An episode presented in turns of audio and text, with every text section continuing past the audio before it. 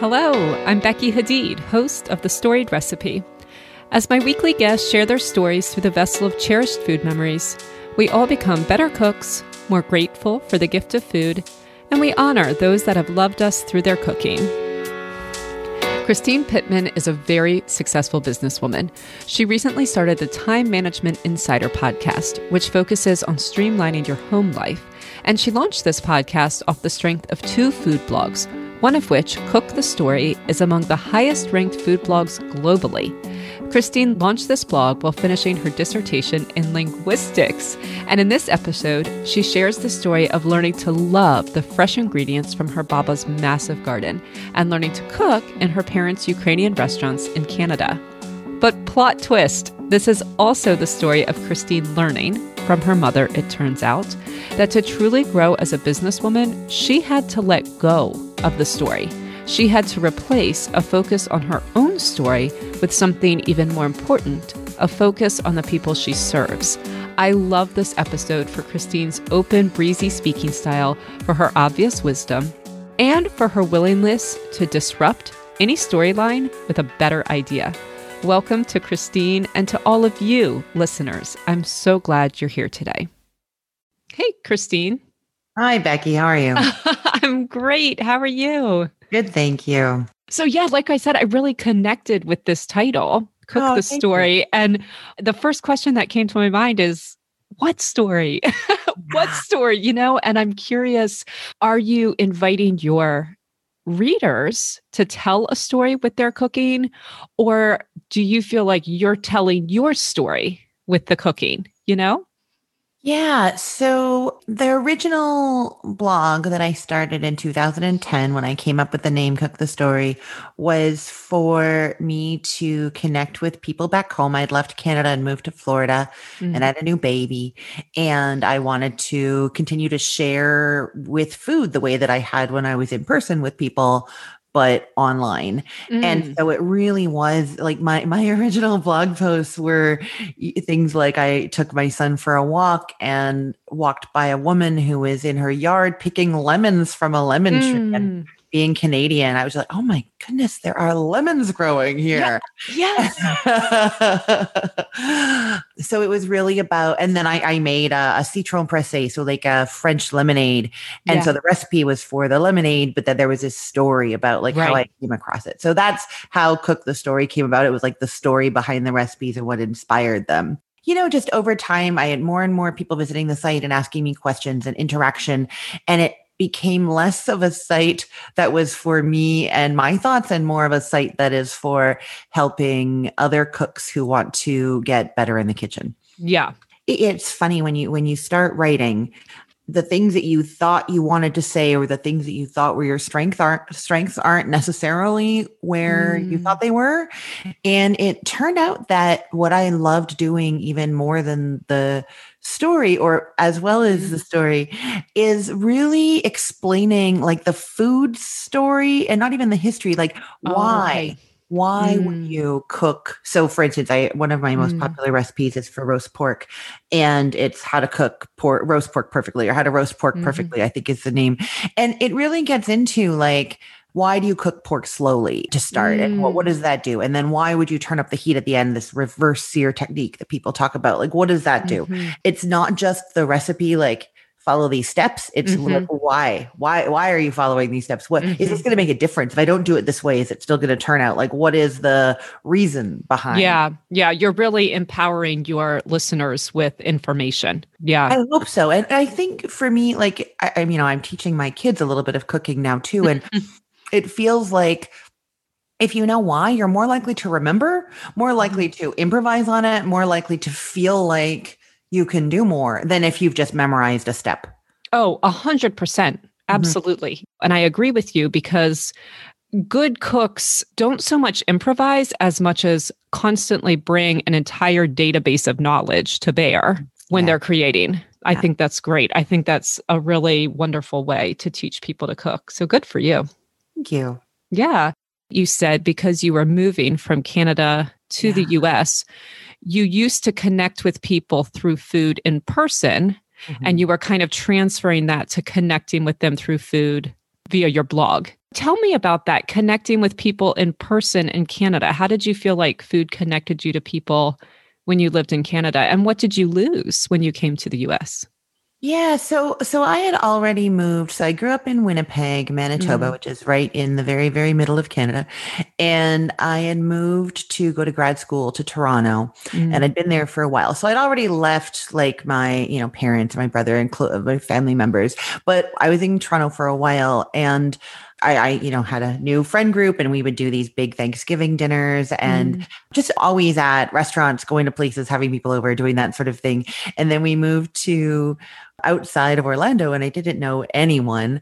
And I guess there were just like little differences too that I, it, it's hard for me to even put myself in that head. It was, you know, mm-hmm. 10 years ago, but mm-hmm. like, you know, Thanksgiving is in a different month, mm-hmm, you know? So, mm-hmm, mm-hmm.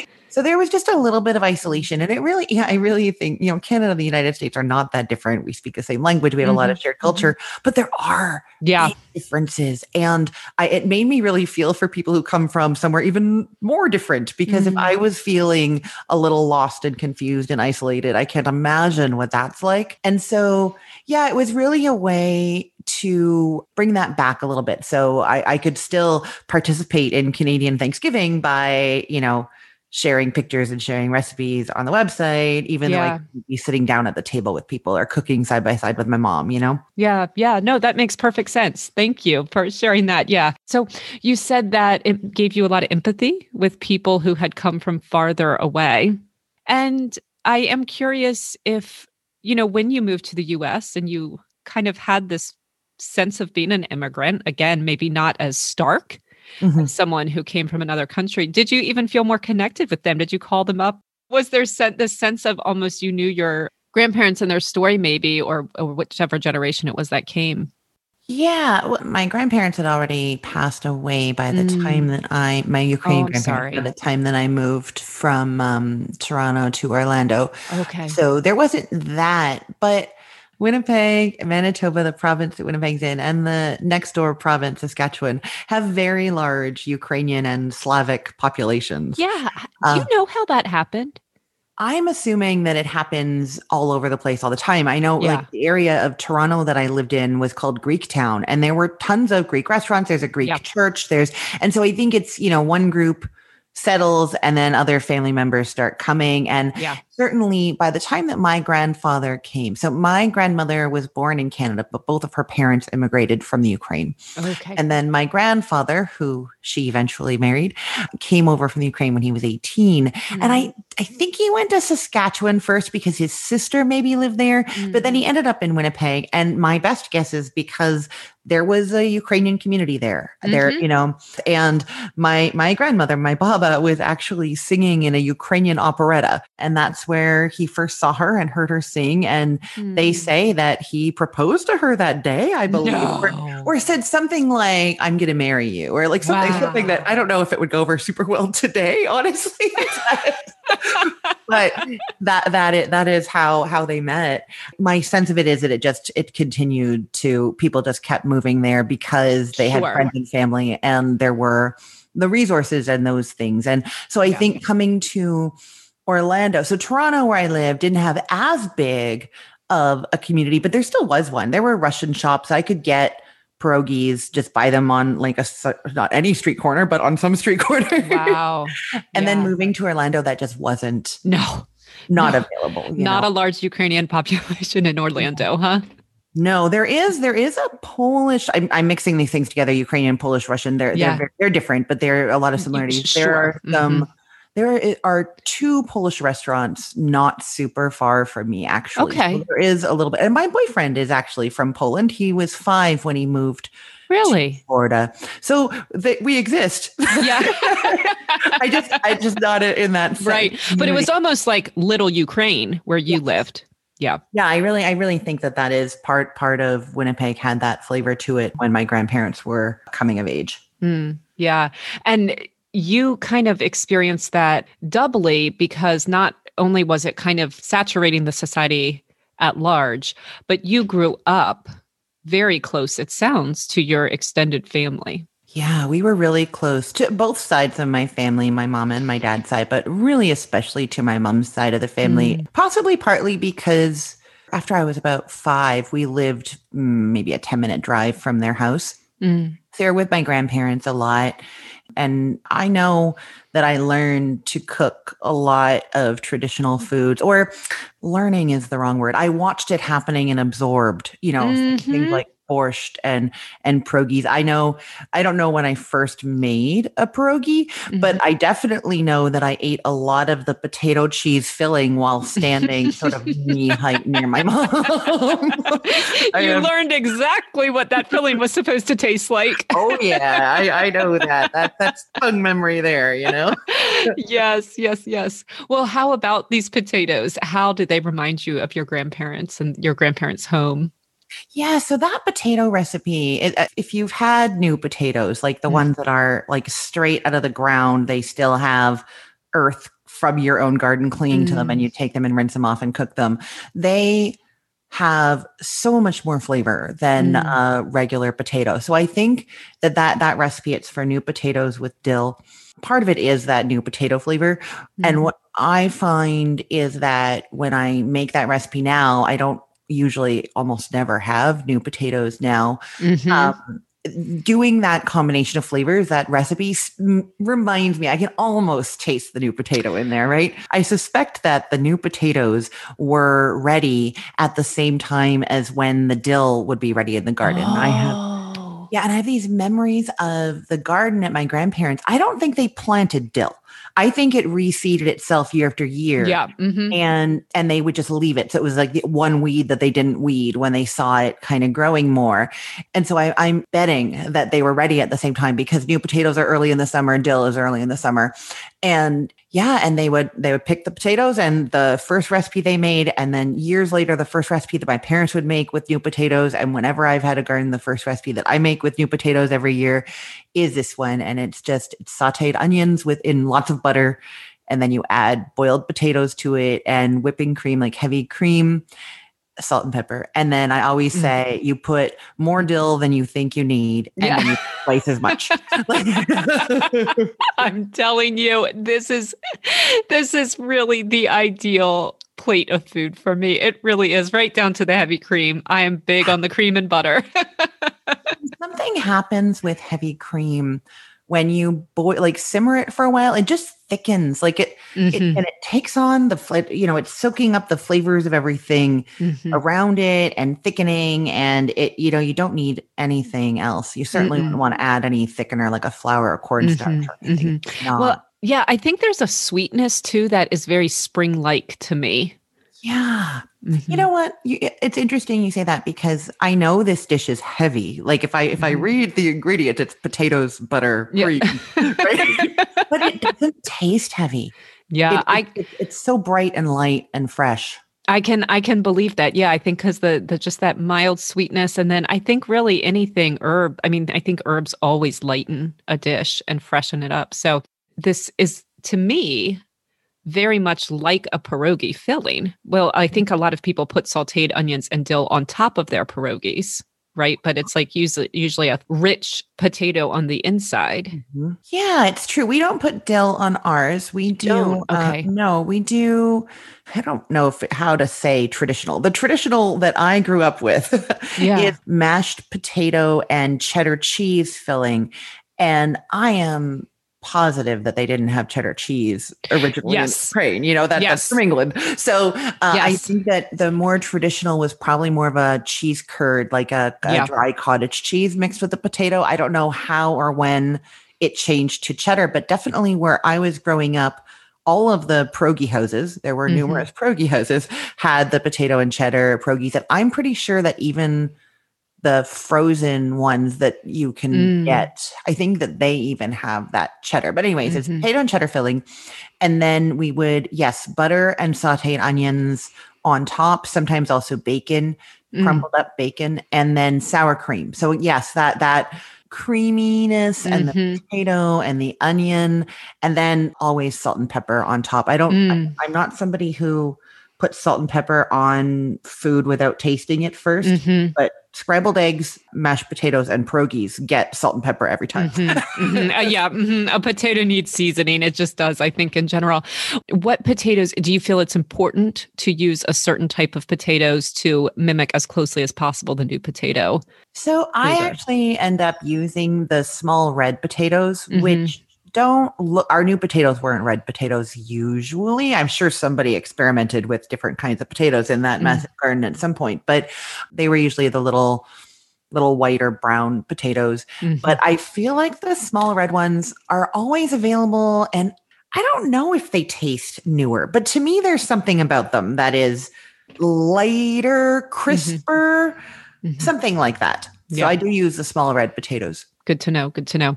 And tell me how these potatoes remind you of your grandparents, just them making them.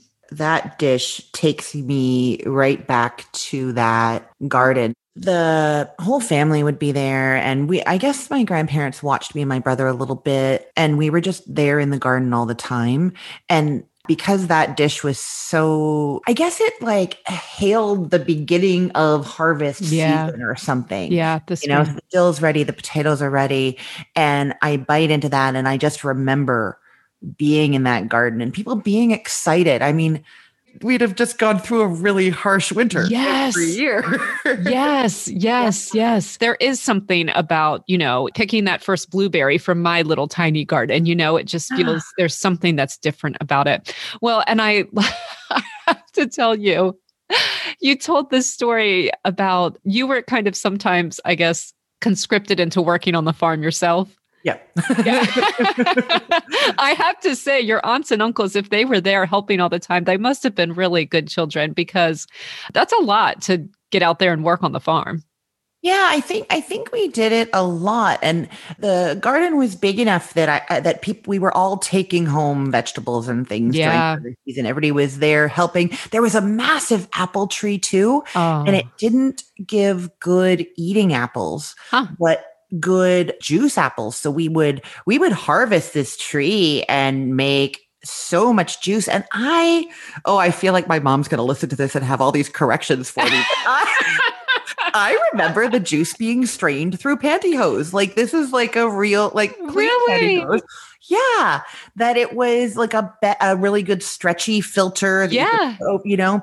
Yeah, and um, yeah, that would happen in the little this little front sunroom that my baba had. So there was just a lot of people there harvesting apples, mm-hmm. people there planting in the spring and and so much excitement. I think because we're coming off of that cold winter and mm-hmm. we get mm-hmm. to be outside. We get to be mm-hmm. together outside. The kids are free to run around and have fun and make noise the way that they wouldn't have been indoors all winter whenever mm-hmm. we'd get together, you know. Christmas gatherings are very different from you know Easter. mm, that is so that interesting. Yeah, yeah. It sounds so idyllic those days. Yeah, it, yeah, it really was. My grandfather, I called him my Gigi, had all these lilac trees oh. his driveway, and I don't get we don't get lilacs in Florida that I've experienced, but I was in Alaska in yeah. June. I guess it was two summers ago, yeah. and it, they just happened to have just bloomed, lilacs everywhere. And I just walked around this neighborhood we were staying in in Anchorage, and I was just like, I just want to live right here, like oh. in smell in this, you know. Yeah. Oh, it's intoxicating. Yeah. Yeah. Oh, Spring yes. Manitoba. It's beautiful. Yeah. Well, and I have to ask you, you said you got paid for the picking the potato bugs off of the potato leaves? Yeah, five cents per potato bug. They'd give us I'd say, uh, like a Folgers coffee can. Yeah, right, one of those big cans. yeah, we me and my cousins would be sent out into the garden we would be running around in the fields and doing whatever. And we would often go and visit my Baba, my grandmother, who would be in the kitchen doing something. She's canning something. She's making everybody lunch. She's doing something. And we'd go in there. And sometimes she would hand us glasses with sugar in the bottom. So be like a small juice glass with like a quarter of inch of sugar. And we'd each get one of those. And we'd head out to my grandfather in the garden and he'd chop us off each a stalk of rhubarb to dip in our sugar. Oh, wow. Sometimes we'd get that. But other times he'd hand us each an empty can and send us out to work. you, you, were really rolling the dice when you walked no, in the kitchen. you didn't know you're either going to get fed or you're going to be put to work. oh my word. I can just imagine like the conferences that you would have with your cousins, you know, well, I really want some rhubarb. Yeah, but there's always the chance. And of course it was one for all, all for one, I'm sure. Yeah, for sure. And then my grandfather, he if he was watering anything, that watering hose got sprayed at us, you know, like so there's also like we want to go see Baba and see if she has a treat for us. She might have work for us. We've also got to avoid the the obstacle Gigi with his spray hose because that's gonna be cold and Oh, That's right. It wasn't warm enough yet. No, it was cold warm. water. Oh, he oh, laughed so hard. Yeah. that's so cute. That's so cute. What happy, happy memories. Oh, I, I love. I had a really great childhood. I'm very fortunate. Well, so continuing on this childhood, I it sounds really lighthearted and idyllic, and then you also started talking about your parents' restaurants. And I mean, I want to emphasize it's plural restaurants because it can really be a Herculean effort to run one restaurant, but yeah. to have multiple, I can't really imagine. So let's start by just telling me how did they develop this line of restaurants? What was kind of the chronology? So before the restaurant business, they were already really in in the food industry in a variety of ways, big and small. My dad was a meat inspector for the federal Canadian government and my mom had a bunch of different jobs part time. She was a stay at home mom and then she would work a little bit. And it was, it's just interesting to me to reflect back on the fact that it was always food related. So, but yeah, so they were in the food industry and then they started a spice packaging business. The two of them were packaging, buying bulk, good quality bulk spices and then packaging them mm-hmm. and selling them to individuals in restaurants. And my mm-hmm. dad had a meat smoking business with a friend. They were making kielbasa and pepperoni and I think bacon hmm. and that kind of thing. So they were already doing all that. And then I'm not sure where the idea for the first restaurant came from. And the name was the Pierogi Patch and Deli, which came about because Cabbage Patch Kids were very popular. Get out. Yeah, and my parents asked me and my brother to help come up with a name. And it was my brother who came up with Pierogi Patch, which my parents just loved because of this like Cabbage Patch connection and cabbage, cabbage rolls. Like it all makes kind of wow, sense. Wow. Right? Love it. Yeah. Yeah. So they started that. And the idea was mostly to have like pierogies, cabbage rolls, traditional Ukrainian food that people could pick up like on their way home from work from a cooler oh, in the oh, front. Yeah. Uh-huh. And then they also had a big deli counter with like lunch meats and different homemade salads salads, potato salads, and things yeah. like that. So that was the first one. And then things just kind of went crazy at one point. They opened a actual dine-in restaurant in Winnipeg called the Pierogi Patch Cafe. Mm. And then they took over a cafeteria in a car dealership, in the Parkside Ford car dealership, and then eventually also a cafeteria in a curling rink club. now that's Canadian. I know. very, very Canadian. I've barely curled, but I worked in that cafeteria a lot. So I've seen my share of curling matches. I want to say match. I don't know what they're called. Wow. And so they had that for a while. And then they got a cottage and they became friends with somebody who had a business there. I'm not, I, yeah, I'm not exactly sure, but then they were opening the Falcon Lake Deli in Falcon Lake, Manitoba. And then come Labor Day, literally, we once sat there on the Monday, or maybe it was a Tuesday. Everybody left Monday after Labor Day long weekend. We're sitting there having a cup of coffee Tuesday morning, and I am not lying. A tumbleweed went down the road. Like you just go from like you can't find a parking spot anywhere in town to like tumbleweeds. yeah. And, uh, yeah, it's like dill and potatoes was the sign of spring. The tumbleweed was kind of yeah. welcoming in. Like I feel like winter was blowing it along. you know, the yeah. personification of autumn and winter. That's amazing. Yeah. So wow. then they, so I think they stopped all their other businesses at one point, and at that point, and they moved full time to the cottage and had their restaurant there. And then they didn't stop. They eventually had another restaurant in that town and my brother got like a hot dog stand in the next oh. town over and then eventually they they got there's like a steakhouse like a finer dining place they had that one in the neighboring town as well wow and then my wow. parents retired and my brother and his wife just ran that fine dining place it was called Pittman's on 44 they ran that for a long time Wow. Yeah. So it was a very huge trajectory, often with like three or four restaurants going at a time. yeah. Yeah. Ideas and excitement and mm. always, mm. always new ideas, always trying things. It was it's really an exciting thing to remember how much talking about future plans and ideas was going on in my house. You know, it's really interesting to hear you say this because there's kind of like this joke, this ongoing joke about if you want to lose a lot of money, buy a boat or start a restaurant.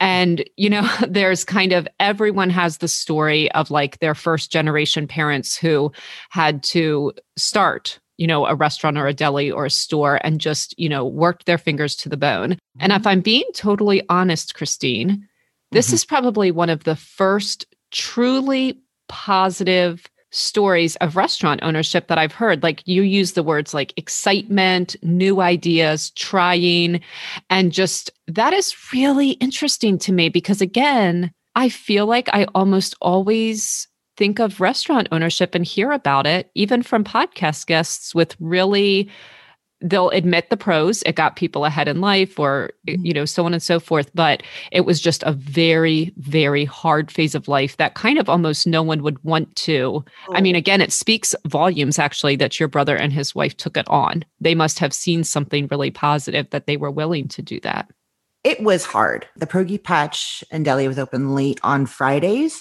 And then we there was a chest freezer in the back of the restaurant, and we would sleep on there in a sleeping wow. bag while they wrapped up for the night. And if you think about what that means, it means that my parents were working on Friday night and probably not making I, I don't know, not making enough money at that point that they could just have staff. Mm-hmm. You know, mm-hmm. So when I think about it like that, like I have these memories of I like I worked in the Pierogi Patch through Christmas vacation in December and I loved it. But there's this large Ukrainian population that we've established already existed mm-hmm, mm-hmm. there. And that meant that all of these families needed pierogies and cabbage rolls for their Christmas dinners and Christmas gatherings. Mm-hmm. And most people don't have the time or the knowledge to make them themselves. So they're mm-hmm. turning to all of these pierogi houses. Well, the pierogi houses couldn't even supply them all because it was such demand at that time of year. Somehow my mom got the gig and became the supplier for several of the other places for cabbage wow. rolls and pierogies. So we were not only just serving our customers, but like other people's customers. And my mom talks about how she would make pierogies and cabbage rolls all day, like and really long day. And then she would go home and go to sleep and dream about making uh, yeah. all night and wake up more tired than she was when she went to bed the yeah. night before you know so they did work really really hard but i think they really loved the freedom of not having like a boss and being able to take their ideas my dad is a huge idea guy he just mm-hmm. always coming up with some new new plan and that they could run with those and explore those things sort of and we lived a very middle class, maybe mm-hmm. upper middle class ish life eventually mm-hmm. from all of this. So I think it was a lot of hard work, mm-hmm. but a lot of payoff too. Mm-hmm. I tell this again, I tell this very idealized, like I was the kid growing up surrounded right. by all these people and this food, and it was exciting, wonderful. I don't know that my parents would report it exactly that same way. you know, it would be interesting. It would be really interesting to hear. And of course, retrospect changes memories also time and honestly the, the way things end up the fact that it ended up successful and your brother and sister-in-law you know kept it going and you know mm-hmm. i'm sure all of those things would weigh in on their memories. And i think you know their memories from each other. Yeah maybe we'll get them on together to talk about it. I would love to hear. I find it interesting also that your dad came at it well your mom too because she did spices. They came at it almost always i think people start restaurants because they want a, a love of cooking and your parents both came at it from a supplier standpoint. I'm not saying they didn't love to cook, but I wonder if they had an expertise or a strength going in that is less common coming at it from a supplier standpoint. What do you think? I think it's possible. And if I think about, like I said, that first concept, their first actual like restaurant wasn't, it did have a couple tables in the front, but it wasn't really a restaurant. It was a supply yeah. Yeah. It was like yeah. a little mini grocery store almost. And I'll say that the the Falcon Lake Deli, the one that they eventually moved to their cottage and opened, oh, they had the bakery next door, homemade bread. My mom made homemade soups. The food was unbelievable. But they also originally started with this concept of having prepared foods ready for cottagers and campers, like, you know, steaks in a marinade and sealed and ribs already cooked and ready to warm up. Like they had that. That didn't end up taking off as much as the sit down restaurant food in that place. But this idea of supply for homes, not just for the Yeah. restaurant, was there. And I wonder if that is where that came from. And if maybe if that made some difference. I know that my mom always, always says that she won't serve something to somebody unless she thinks it's delicious, like all the Mm. recipes. The only exception the only exception I know of was something called honey dill sauce, which, if anybody is from Manitoba, will know that that is the only thing that you get served with chicken tenders, like chicken fingers, Oh, really? anywhere in Manitoba and nowhere else. Uh-huh. And there's like a history about it online. You can read that it was one of the these restaurants at I think the Forks it was called, and that that's and that's when like chicken fingers first hit the restaurant market, yeah. and that was the sauce they sold with them, and it just caught on. And so like even. I know your mom hated it. My mom did not like it, but that's what people wanted with their chicken fingers. So she had to make it. And she was She- like, I don't know why people eat that, but it was her one exception. she had to love everything, but that she was okay. to- to she had to bow to the masses. Yeah, well, and that's interesting because again, that does bring up that she was just kind of an amazing natural cook and a knowledgeable one too. But it really does seem like they came to it with a unique set of strengths. They had the cooking side, but also it sounds like a really good head for business, both of them. Yeah, I, I think they did, and a, a good head for wanting people to have a great experience too. They're very Mhm. welcoming, and I, I feel like a little bit of it was, you know, wanting people to eat at their table in a way. And that sounds super cliche, but like I really like this thing that my mom wouldn't serve anything that she didn't love. And I mean, right down to like if they had convenience things that they were using in the kitchen, the the distributor would bring it and she would taste it and just be like, no, this isn't. It, it might save me tons of time, but it's not good. Like it's Yeah. not. It's not Yeah. delicious. And so I think that like high high standards. yeah, they were truly, truly hospitable. You know, they call it the hospitality industry. And she Mhm. really, she considered it almost an extension of her home. Yeah, I really think so. So it was this Yeah. hospitality and and this hard work. And like if you think about like we started talking about my grandparents and the garden, they were out there with their big garden Yes. working all the time. And there's Yeah. this, like work ethic. You you do stuff. You don't just sit and watch TV.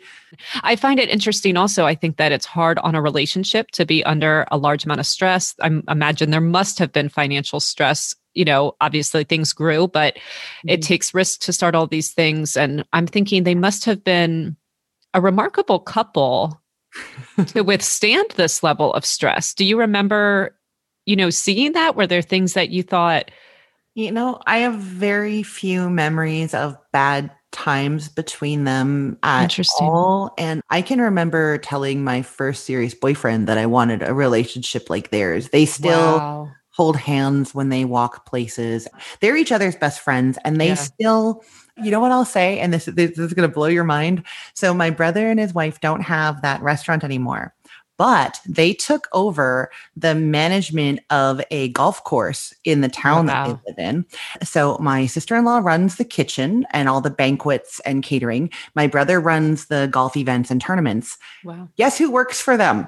Your parents. My parents, my mom helps with the kitchen. They both help with catering. My dad helps on the golf course. Those four people are family members who've been working together for years. And sometimes in the heat of the moment in the kitchen, there can be an argument, there can be a spat, but you, they don't bring it home.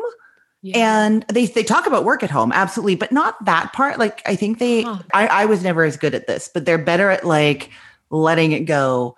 And they love talking about their work, and their work is their Mhm. hobby Yeah. and, and that brainstorming of ideas and and you know oh that staff member isn't great in that position but Mhm. maybe she'd be really good over here and oh yeah and maybe we should this menu Mhm. item doesn't get ordered enough and we keep the smoked salmon keeps spoiling maybe we should add more smoked salmon things to the menu or maybe we should take off or we should do you know all of that they seem to love it talking Yeah. about it and they keep doing it and so Yeah.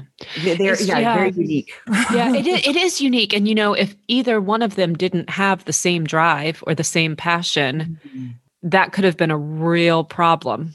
Yeah, I think that's true. Yeah, they both they both worked very hard and really seemed to enjoy building it together. Yeah. Mm, that's beautiful.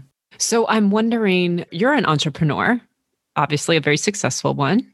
And I'm wondering, what did you learn from watching them? Yeah, I I mean sometimes I think I learned that I have to do everything myself and do it mm. perfectly and work really hard.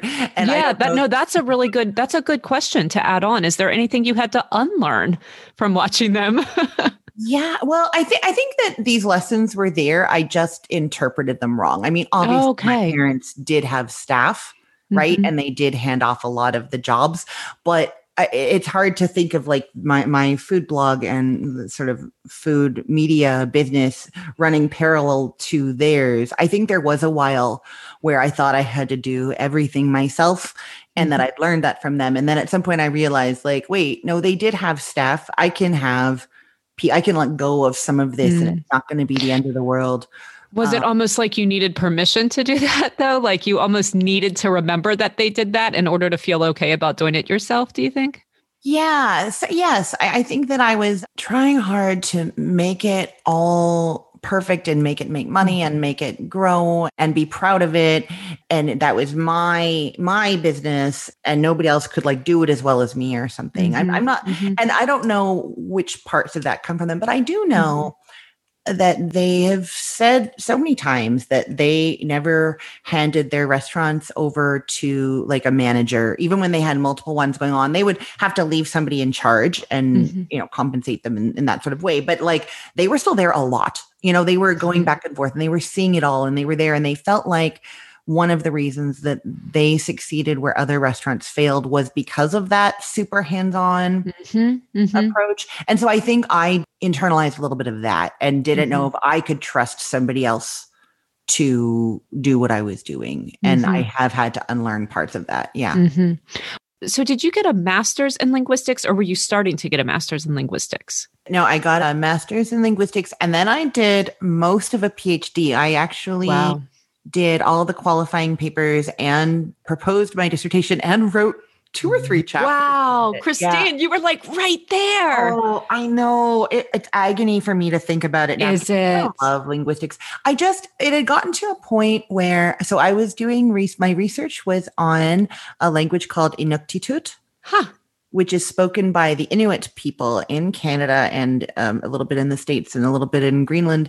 Um, it's an Eskimoan language. So, wow. Eskimo, okay. which they prefer to be called Inuit Eskimo people. So, I was going way up north to do research, like wow. near the Arctic Circle. Then, when my husband got a job offer in Orlando. At the time, we had a newborn mm-hmm. and I was on maternity leave for a year from the PhD program. So I wasn't teaching and I was I, like kind of like on hold. I didn't have to do anything that year. And it just seemed like a good time to move to Florida. And then once I was here and separate from all of that, just realized that it wasn't what I wanted to do with my life. And I put my son in like a childcare, maybe this was probably a year later. Yeah. I gave myself four months in the summer and I said, you know, you're going to work on this, you're going to do this.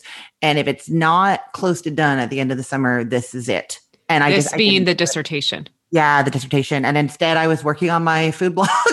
wow. It's crazy. That it is, but that was like bold of you to just, I mean, I think a lot of people would just drag themselves through something they didn't want to do. And you just said, yeah, no.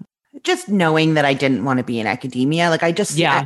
I, I have a lot, I have a lot of friends. Obviously, I have a lot of friends who are doing great. They have amazing careers. It's really fun to watch. Like, oh, I would have been doing that. Yeah. And then I'm really grateful that I'm not, you know? Yeah. yeah. You're like, yeah, like I, you could have, and you mm-hmm. chose not to. And isn't that the most I think when you can own your decision, mm-hmm. man, it's so much easier to find contentment.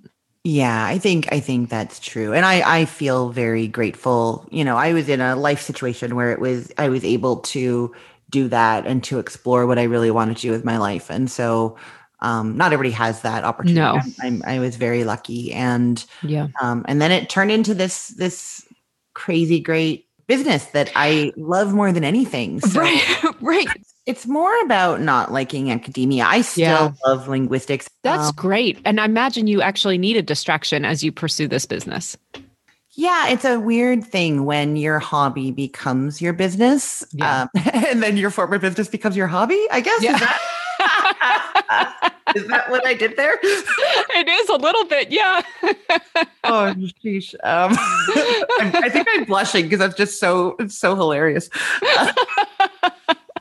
I think it's wonderful. What a rich, rich life that you've been able to pursue multiple loves and interests. Yeah, no, it, it's really great. But yeah, I think I think that having food as my hobby and then my business, it's been and it was it was my biggest hobby forever. You know, like mm-hmm. I was I was always when I was in grad school, if we were having people over for dinner on like a Saturday, I would be cooking all week. Like I would start on Monday with like yeah. the meal plan and whatever, and then the grocery list. Yeah. And then Tuesday I'd be baking bread. And then Wednesday, and it was just this like thing that I, I yeah. did and loved. And then. Um, yeah. yeah, I can relate to that. Yeah. And then to lo- sort of lose that as a hobby once it became my business. And, and that, that was tricky. And mm-hmm. I still mm-hmm. find that tricky. When did you say, okay, this isn't going to be a hobby? There, this thing happened. I went to a workshop in Phoenix called Blogging Concentrated, and it was at that workshop that I realized that my food blog was not a hobby and that it was a business and I needed to start treating it like a business. And it, that summer, I ended up hiring our babysitter who was, a, just really hardworking, great person who was looking for a summer job. I hired her. She was my first employee and taught her how to edit food photos. And what I wanted to do was get a whole lot of content done and ready to publish online mm-hmm. so that I wasn't always chasing it. Like I Yeah, yeah, yeah, yeah, yeah. Oh, I need to cook something right now because I haven't posted something in three yeah. days. And I it just was happening too much and it was this ongoing. And I had this idea. I wanted to do a full year series of soups. There it's called um, Soup in 15 is what it was called. Mm-hmm. And they're all homemade soups that are ready from start to finish in 15 minutes. And I wanted to do a whole year of them. And I was terrified that it was going to become this promise that I made. Yeah. That I then had yeah. So, so I hired Madison, the babysitter, and I cooked those 52 soups that summer, as well as a whole bunch of other content wow. so that I could basically continue to cook like a couple, like one thing a week and yeah. if I if I had it all scheduled out and then just cook one thing a week, well, now we're a we're always like a year ahead, right? Right, right, right. And that summer, it was agony. Like I was I was cooking all day, shooting, picture styling, and and I was tired, and yeah. it was not fun anymore.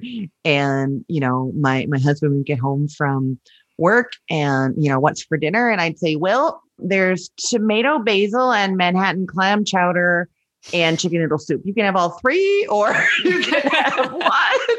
And so I think that like the joy of cooking was lost, but also sort of the joy of cooking for someone because I wasn't cooking for him or yeah, for yeah. You, you know? were cooking for the photos and the blog. Yeah. Mm-hmm. Yeah. And it really took a lot of the fun hobby part out of things. There was a few years there where I didn't like cooking for the blog and I didn't like cooking for my family. And it, and when I had to do it, it felt like a chore. Yeah, you were living the life of your mom with making mm-hmm. pierogies all day, dreaming about it at night, waking up more tired. And exactly. Um, so my my question is because you know again this is this is a position you you chose to put yourself in. So my question is when you were back there at blog and concentrate you said i really want to like dig into this phrase you realized it was a business mm-hmm. is it that you were like well i'm just having so much success i couldn't possibly turn it away or was it you know it almost feels like you like accepted this mission or calling you know in the way that you say it. What was it that made you say i'm going to have a mindset shift here. I'm really going to pursue this. And did you even though it got tiresome when you were in the weeds mm-hmm, mm-hmm. did you feel joyful at the moment of making that decision Yes. And okay. um, yeah, and actually thank thank you for asking that question because as you were talking it clicked into my head exactly what happened. Mm. And I don't know how this is going to sound, but yeah. I'll say it anyways. I at that point was getting enough traffic that I was cooking for the traffic without knowing what the traffic wanted. Um, so before that conference, so I was like chasing trends and chasing other bloggers and looking and trying to figure out like, oh, how can I get the next viral thing? How can I get the, and not really thinking strategically about it. So hmm. I was trying to grow the business. I was trying to get traffic on some level, but I wasn't thinking about it as a business person. You Huh. know, I guess I was thinking about it. Why, why did I want the traffic for the prestige? Did I? I think I wanted to be able to say to my other blogging friends or like family, or I don't know who. Ooh, I get you know a hundred thousand people come to this site, or like, oh, it's growing. I, ha- I think. Well, I think I think we feel this pressure to justify the hobby. Sometimes like it's almost like it can't be enough to be like, well, I love it. it's like we have to justify it. And uh, how do we justify things especially in our culture, our mindset? Well, with numbers and particularly with dollars. Well, and also the justifying is an interesting point because I was essentially a stay at home mom. And at that Mhm. point, I'm trying to think if Emily was born. I think Emily had been born. So I had like a three year old and a new baby. And I was spending a lot of time on this blog Yeah. that wasn't making money, right? Yeah. I wasn't Yeah. contributing. It worked really well. So so my ex-husband is is a wonderful person and he is a computer programmer high level and he writes books about this very OpenGL. It's a very technical thing that he does. And we decided the two of us together that it was going to be hard for me to work outside the home because he traveled a lot. He worked long Okay. hours. Yeah. And so it was like a strategic decision between us that Yeah. I would stay home. And my brain was the kind of brain that Yep. couldn't needed needed lots more. So there was also this justifying of like my kids were in childcare sometimes. Yeah. Yeah. Yeah. working. Like what is going on? Yeah. So it's not just justify the hobby, it's justify not we didn't put money into the site at that point, but the time Yeah. that I was I was using. Yeah, so I, I felt like I needed to justify it, and I was trying to justify it with numbers, and it was there that I learned at that workshop how to look at the numbers and see what people were liking about my website, and then make strategic decisions for the site and figuring out what my readers actually wanted and would find useful instead of running out there and chasing all the trends on Pinterest. Yeah, you know, what you said in your write up was absolutely fascinating to me because when people say, I'm choosing to look at it as a business, Mhm. I think what they usually mean is, I'm choosing to seek profitability. But for you, it sounds like the mindset shift was rather than, again, writing about these cute little stories, like no disrespect to my podcast, which does respect the story. But that. rather than using that as your starting point, you decided, you actually decided to become customer based. And that was what defined a business to you, was centering it around the customers, is really what it sounded like when I read your write up to me.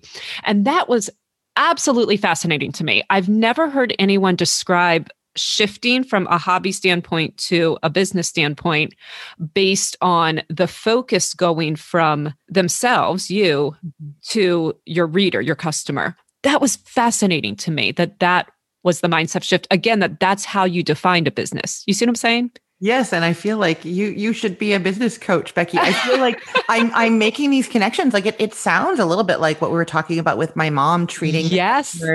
with that hospitality. Like I there's something in my mind that was it wasn't about money. It was about my customers who aren't paying me, but these people having a great experience and wanting to come back and wanting to be there. And I think I, I knew enough about the industry at that point to know that if I could figure that out, there would be money. So you kind of decided being a business means being customer, which is your reader based. Mm-hmm. How did you make that shift? What did that mean to start basing your blog around your reader? Yeah, so I, I guess it meant I think two big things to me. One of them might make you sad. No. no, I, I'm kidding. It was sort of losing the story part of Yeah, yeah. story. I stopped telling as much of the story, but what I started doing was what I loved from the cooking shows that I enjoyed. Did just all, all sorts of little Yeah. things about cooking that I was learning. And it was a lot of this why explanation. Why do recipes say to do it this way? yeah. And I really wanted the recipes to help people and tell them information that they needed. So when you come to one of my recipes now, you the recipe's at the bottom and there's a, a blurb at the top, but it's not about my neighbor's lemon tree. It's Right. you know. it's Yeah. about why you have to wash your lemons before you cut them or like something like that, you know? Yeah. So I, I really started doing that. And it's interesting because this was that was before all of the new information about search engine optimization, SEO Yeah. was out there. Now we know that Google has this algorithm that can tell if your article online is about what it's supposed to be about. Yeah. So if it's a recipe for potatoes with dill, you should mention potatoes and dill and boiling and water and salt and a pot and a stove and like all these things that it shouldn't be about my grandfather's big garden and that he was Yeah. from the Ukraine, you know? Uh, Yeah. Yeah. so that if somebody is Googling for potatoes with dill, Google wants to make sure that they're coming to my recipe and not to my story. So I was Yeah. doing that. And I think that's part of why my blog grew so much when it did was I started doing that before the algorithm was necessarily looking for it. And yeah, so that yeah, and and you know it's interesting because it completely aligns. Like what Google says is they want the user experience to be positive when they go to a ah. site that they recommend, and what you said was, I want this to be about my readers. So you guys were trying to meet the same goal, and I guess this means, sorry to say, that Google's algorithm actually works. yeah. I, I I love the Google algorithm. I'm always amazed by like if you just type in like one word I know. Oh, one of my favorite examples actually is I have a recipe on my site for how to cook chicken breasts from frozen. Yeah, I'm going to say that it's not my favorite way to cook chicken breasts. This is really for you thought you took the chicken breasts out, yeah, yeah, yeah. you get home from work and they're frozen solid. Yeah. You can do this. But when you type frozen chicken into Google, you get how to cook chicken from frozen recipes. Mine is like on the first page or somewhere. You do not get brands of frozen chicken like Perdue Yeah. or like Google knows when you type in frozen chicken, you're asking, how do I cook frozen chicken? Not where do I find or who makes or who sells frozen Wow. chicken. Like it's so smart.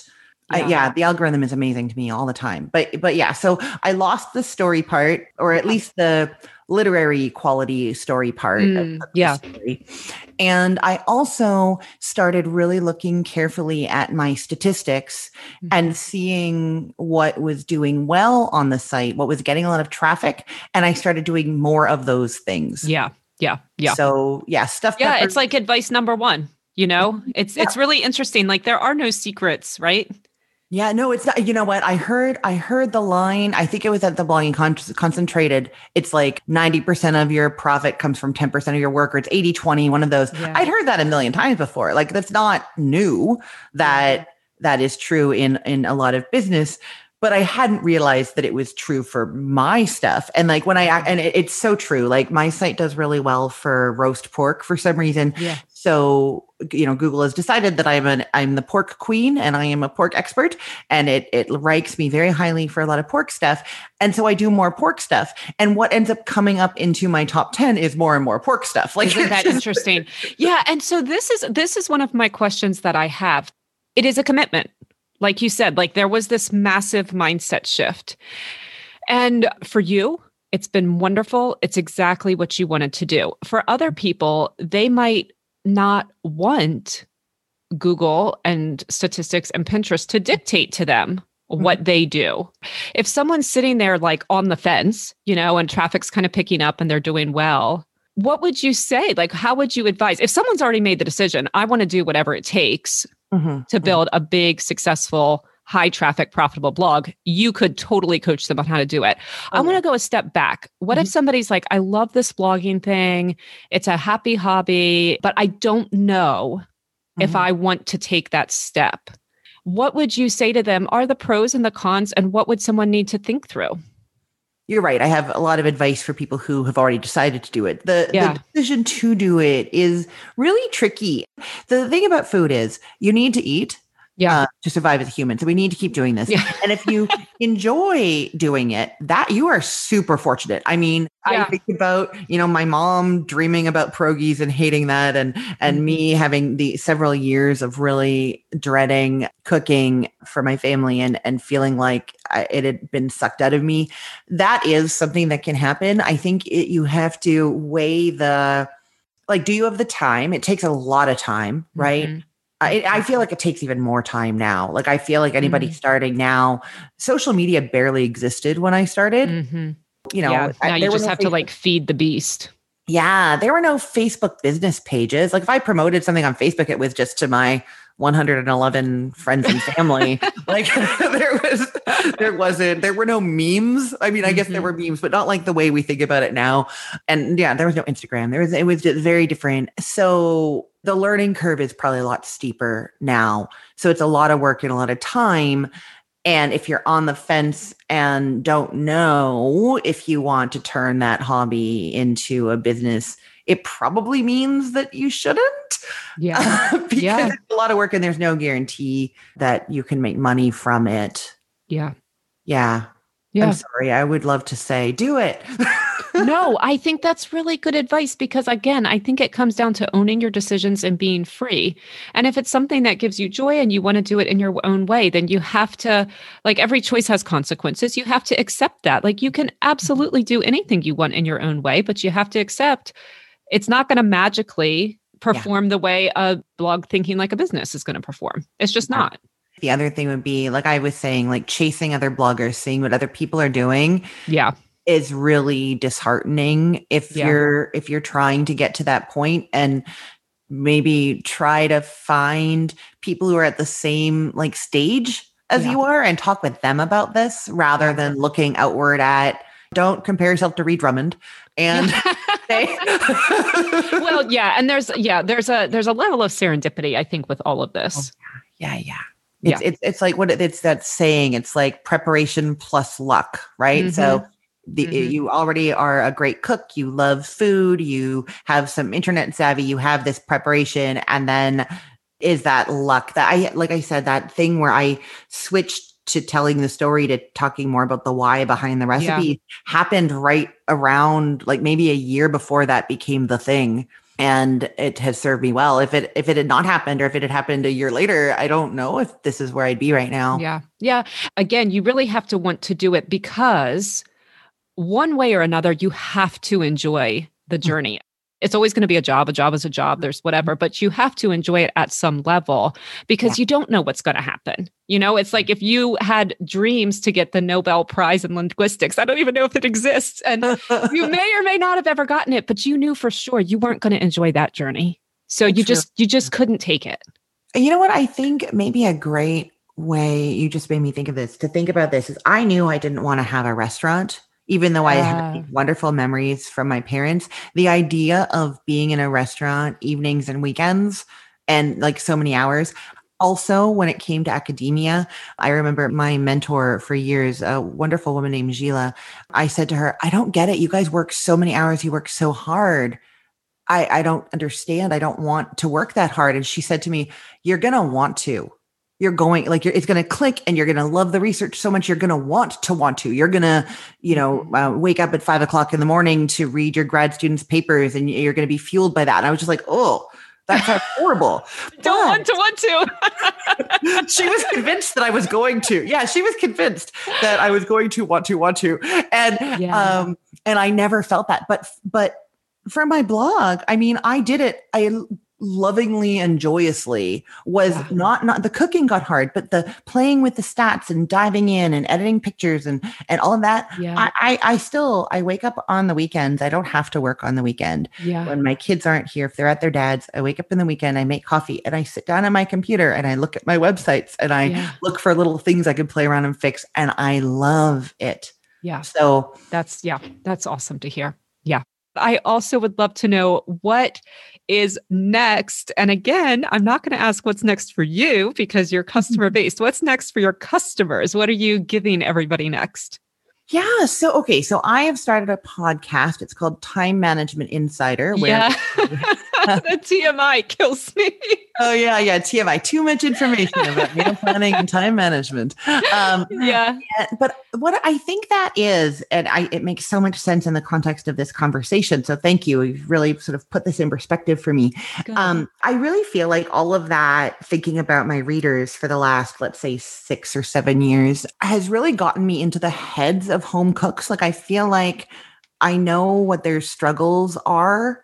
Mm-hmm. Not just needing a roast pork recipe, but yeah. like figuring out their to back to the oh, chicken breast example, it's like, why did you forget to take that chicken breast out of the oven? What was your mind on? Or why were you too busy? Or why did you get behind on your day? Right? It's like, yeah. why are you living this life of chaos? I, I, love this. This is so great. The funny thing about the frozen chicken breast blog post that I have is I cannot get anybody to click on anything else from that page. They come there, they stay there for five minutes and they leave it. I have this image in my head of these like busy moms sitting at the computer with frozen chicken breasts on their lap being like, help yes. me. That's exactly what's happening. And you are, you're, you are beating them where they're at. yeah. Yeah. And so I think that this podcast is kind of meta in that way. It's like, mm. it's not, I mean, I, I talk about food and recipes, but it's more about like, what do we need to be able to enjoy our home life and our food and how, how do we how do we get there and what tips and strategies are going to make that easier on us and more and more enjoyable easier yeah. and more enjoyable. So it's more of the that time management organizing planning and trying to make it so that we can yeah. enjoy our families and our homes and our food you know? Yeah. That is wonderful. That's a huge gift. Thank you. Yeah. It's been fun. So, i love podcasting. So do i. That's great. That's great. So tell everybody where to find you so I am Cook the Story everywhere except TikTok. I'm not on TikTok yet. My daughter's trying to convince me it has uh, not yet happened. But yeah. Cook the Story on Instagram and Facebook. And people can email me. I love getting emails at Christine at cookthestory.com. Okay. You're definitely on Pinterest. Yeah, yeah, I'm on Pinterest. I love Pinterest. It's a great. I I use it more as like a bookmark organizing system for myself. Mm-hmm. Um, that's more than finding ideas, but I do love it for that. Wonderful. Wonderful. Christine, thank you so, so much for your time. Oh, thanks for having me, Becky. This has been really, really beautiful. It's been fun. Yes. Okay. Have a great time in West Virginia. Thank you so much. Have a great weekend. Okay. Thanks. We'll be in touch. Bye. Bye bye.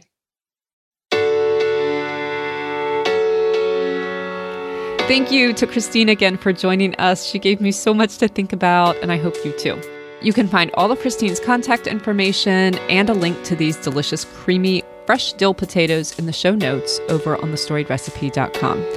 If you enjoyed this episode, would you please forward this to a friend? I know also that you are so used to hearing people tell you to subscribe at the end of every episode, but let me tell you a little bit about what we have coming up and why you definitely want to subscribe. Next week, we'll have a re release with Suwani Lennon telling us about growing up in a leprosy camp in Thailand. This is by far one of the most impactful conversations I've actually ever had in my life.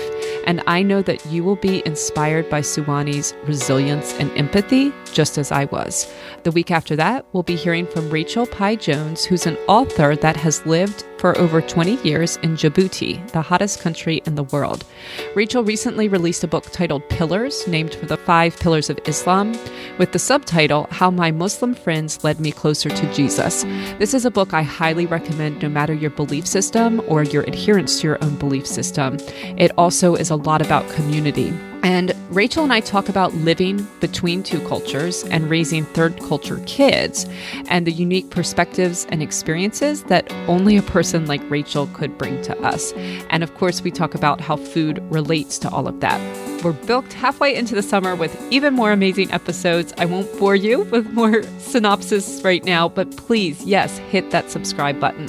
And finally, again, the two best ways to support this podcast are one, to forward this along to someone else and have them listen to it, and also by leaving a review. You can so easily do this no matter what device you're on, simply by going to lovethepodcast.com, the storied recipe. That website, lovethepodcast.com forward slash the storied recipe will automatically detect what device you're on and give you simple ways to share based on that.